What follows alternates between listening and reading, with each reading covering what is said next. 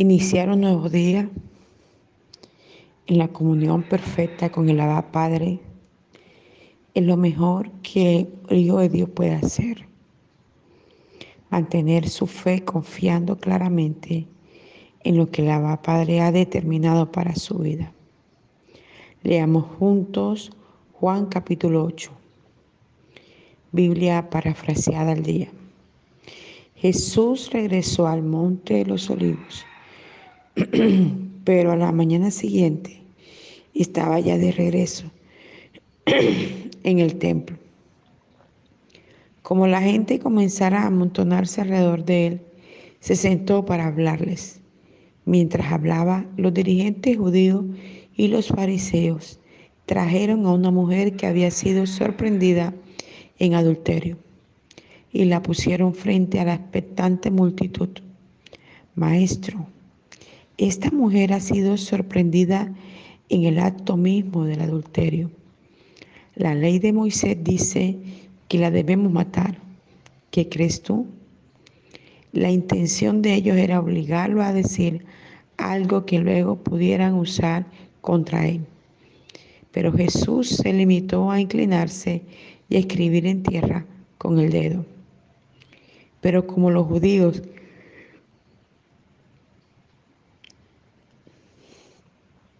insistieron en preguntarle, se irguió y le dijo, muy bien, mátenla a pedradas, pero que arroje la piedra, la primera piedra, la persona que jamás haya pecado. Y se inclinó de nuevo a escribir en tierra. Los jefes judíos, reprendidos por su conciencia, fueron saliendo uno por uno, empezando por los ancianos, hasta que Jesús quedó solo ante la multitud y la mujer. Al poco rato Jesús se puso de pie. ¿Dónde están los que te acusaban? preguntó a la mujer. ¿Ninguno te condenó? No, Señor, ni yo tampoco. Vete y no peques más. Poco después, en una de las pláticas, Jesús dijo, yo soy la luz del mundo. El que me sigue no andará tropezando en la oscuridad, porque la luz de la vida le ilumina el camino. Que el Señor bendiga su palabra esta mañana. Definitivamente cada texto que tú lees de la palabra te trae entendimiento y luz frente a lo que debemos ser como hijos de Dios. Cada área que debe ser alineada al Espíritu Santo. Cada cosa que debemos hacer para la gloria de su nombre.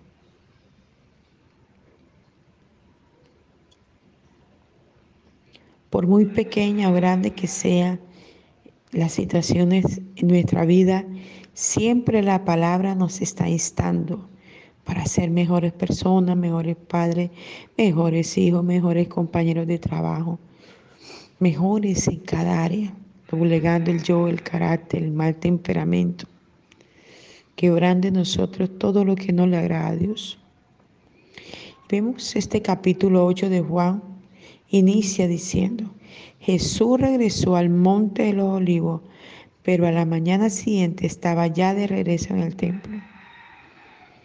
Y esto me da a entender que Jesús siempre se preocupó o estuvo atento en mantenerse en comunión directa con el Abba Padre, pero también en comunión con su casa física.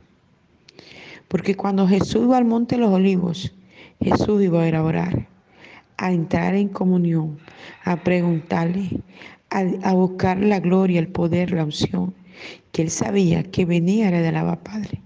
Él necesitaba esto para poder hacer los milagros, los prodigios, las señales ante todas las personas. Él siendo 100% Dios y 100% hombre, nunca rompió sus lazos de comunión con el Abba Padre, con el Creador.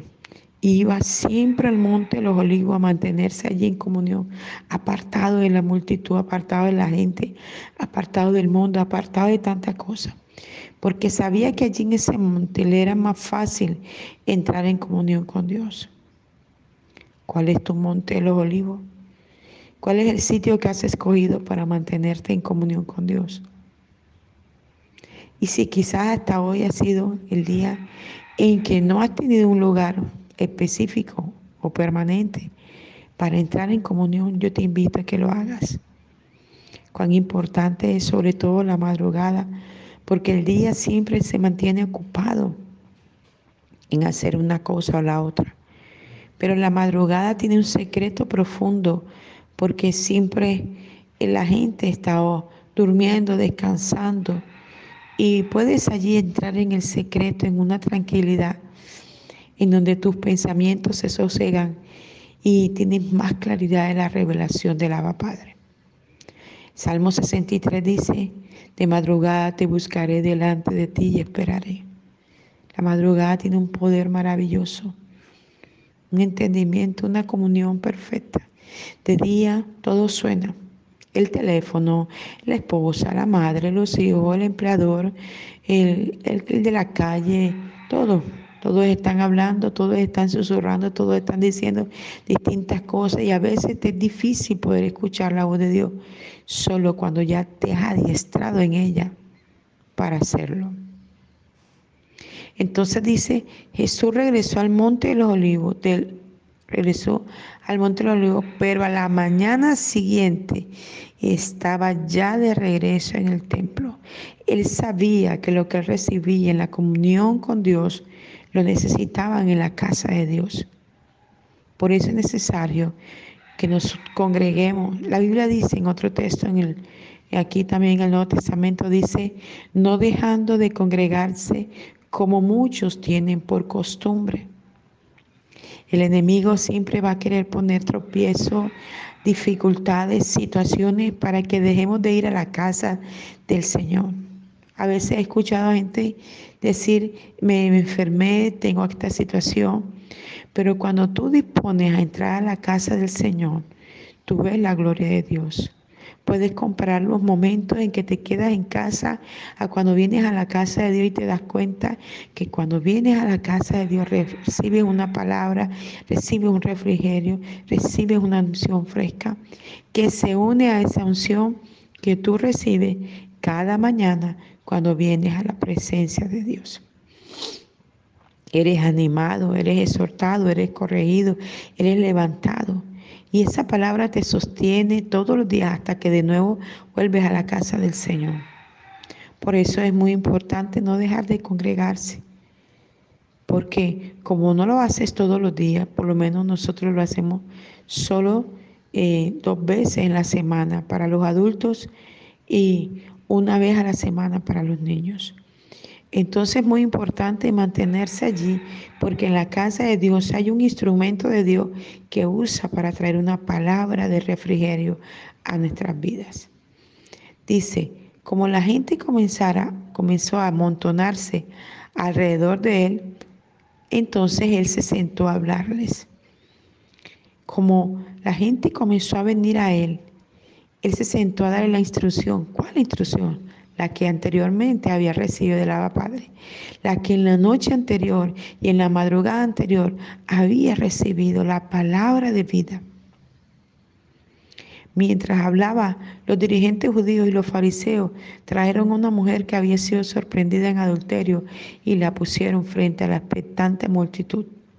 Había mucha gente escuchando a Jesús la gente tenía comezón de oír la palabra de Dios. Y en estos tiempos estamos igual. La gente tiene comezón, todo el mundo quiere venir por su milagro. Ora por mí, pide por esto, ayúdame en esto, clama aquí. Todos necesitan un milagro.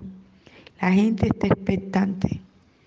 Pero lo más importante de todo es que tú y yo nos mantengamos expectantes de su amor buscarlo cada mañana, no por lo que Él nos pueda dar, sino por lo que Él es. Y mantenernos en su presencia, buscando su gloria y su majestad.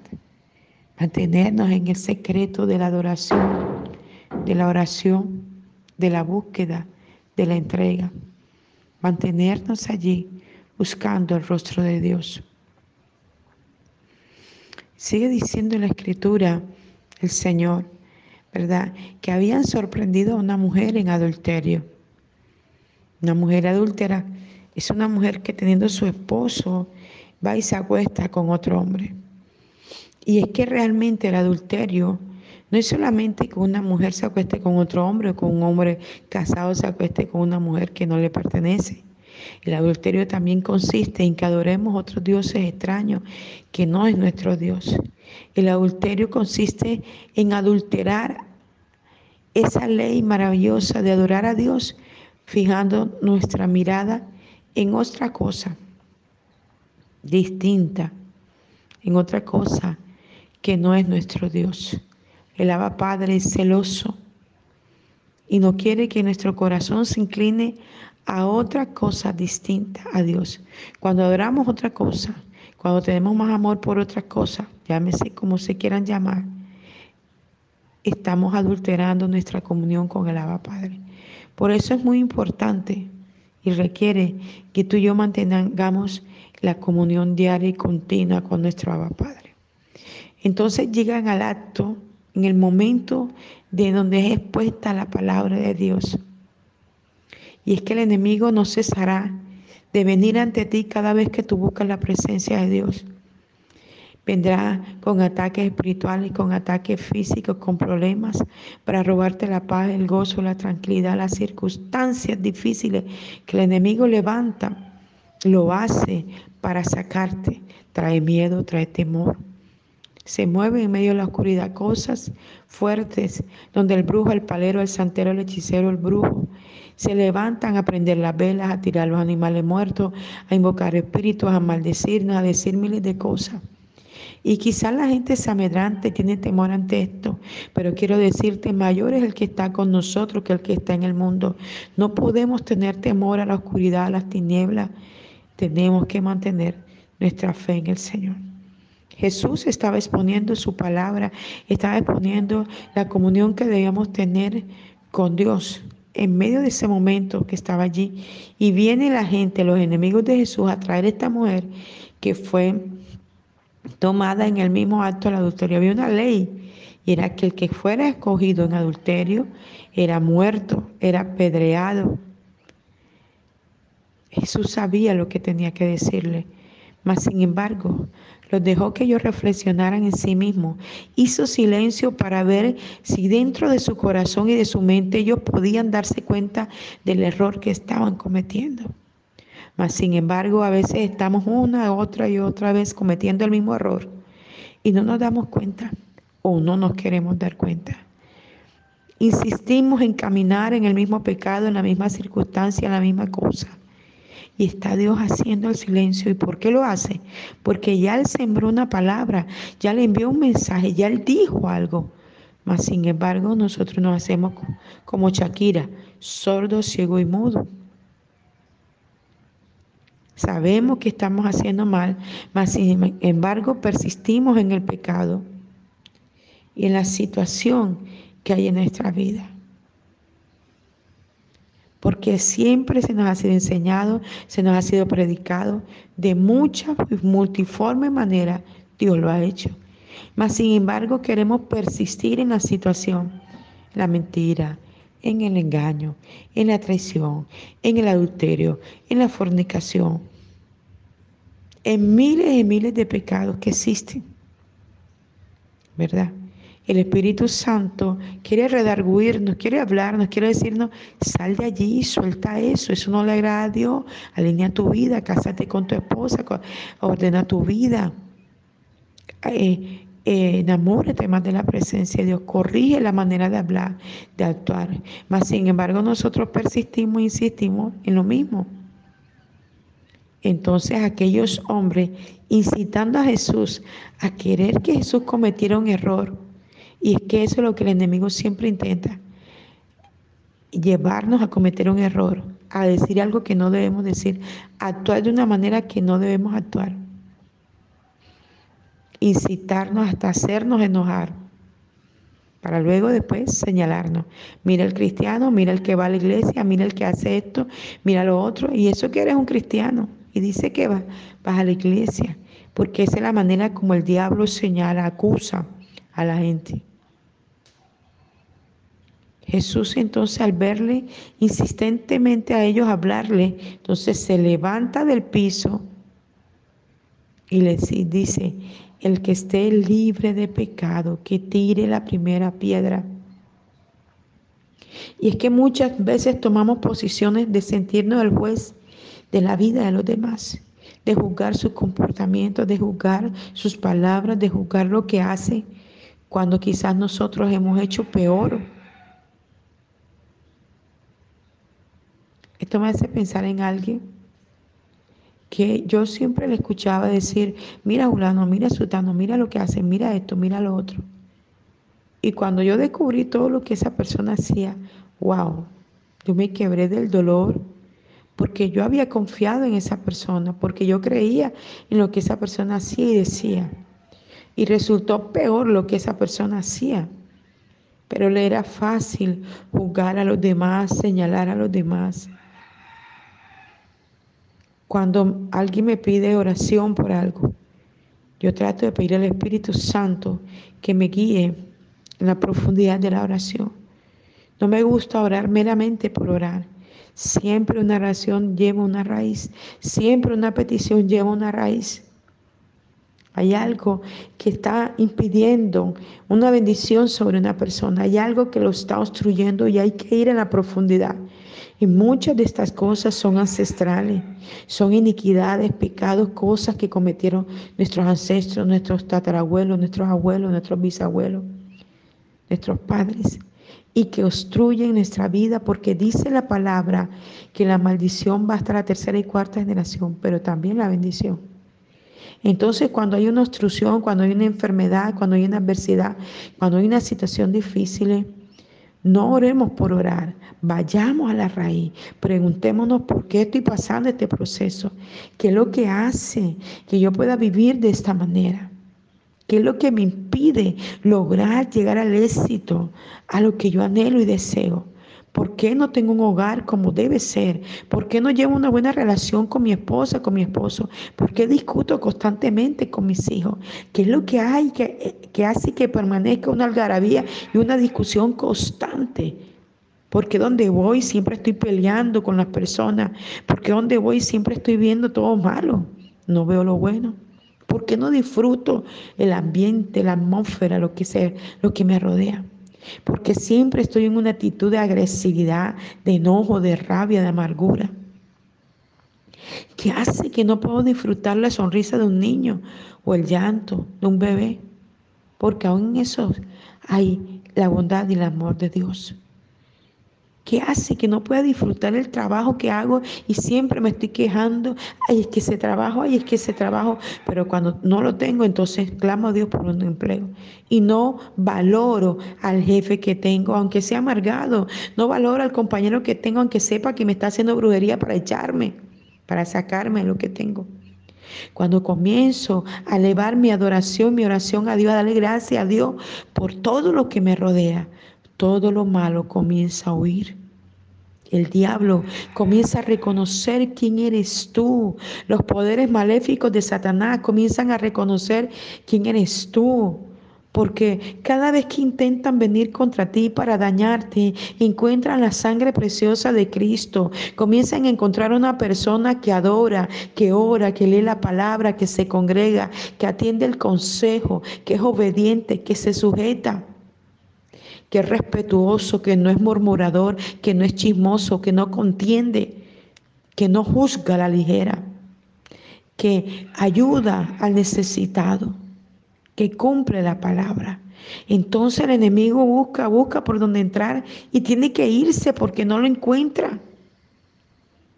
Hasta los más mínimos huequitos hay que cerrarlos, mis hermanos, porque por ahí se mete el enemigo. ¿Qué es lo que hay en tu vida y en la mía que a Dios no le agrada? ¿Qué es lo que hay en tu vida y en la mía que abre un portal al enemigo para que pueda entrar? Por eso, cuando Jesús le dijo, el que esté libre de pecado, que tire la primera piedra, Jesús le dijo, mátela, Claro, mátenla. ¿Sabe por qué se lo dijo Jesús? Porque la ley estaba establecida y Jesús no se podía ir en contra de la ley. Pero inmediatamente que les dijo, cumplan la ley que ustedes mismos establecieron, les dijo, el que esté libre de pecado, que tire la primera piedra.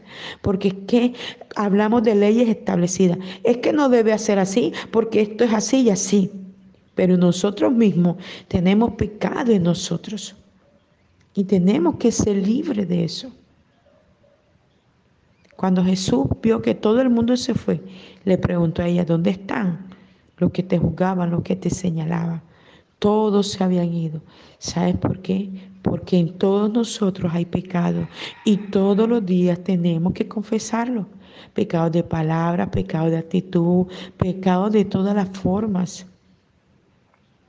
De todas las formas. Hoy es tiempo de arrepentimiento, de limpieza, de purificación, de santificación que nadie tenga de qué señalarnos, de qué hablar de nosotros. No porque somos perfectos, porque somos siendo perfeccionados hasta que Cristo venga en esa perfección que hubo en Él a través de su sangre. Padre, te damos gracias esta mañana. Pedimos que nos perfecciones con esa sangre maravillosa que hay en ti. Que el diablo, todo derecho legal que crea que pueda tener, Señor, para señalarnos, para juzgarnos, para criticarnos, para dañarnos. Hoy esa sangre preciosa le quite toda legalidad, Señor. Si nosotros mismos se la dimos, pedimos perdón, Señor, y pedimos que tu sangre desarraigue, inactive, arranque, saque de nosotros todo lo que no te agrada y lo que no te sirve, para que Satanás no pueda tener legalidad de señalarnos, Señor porque nosotros mismos le hemos dado el derecho, sino que nosotros tomemos el derecho que la cruz nos dio, Señor, y esa cruz y esa sangre nos limpie de pecado, de maldad, de iniquidad desde adentro hacia afuera, desde los más íntimos pensamientos y de las más profundas acciones, Señor, seamos santificados, lavados y purificados, Señor. Gracias te damos esta mañana, Dios. Te bendecimos y te saltamos por tu palabra que cada día nos corrige, nos exhorta, nos limpia, nos santifica, Señor. Te bendecimos, amado Padre, y te amamos. Ayúdanos cada día a caminar en tu palabra. Haznos fuerte, porque tu palabra dice, diga al débil, fuerte soy. Haznos fuerte en tu palabra, Señor. Les habló el apóstol Janet Rentería, mensajero de la cruz de Cristo Barranquilla, Colombia. Un abrazo fuerte en la distancia. Les amamos.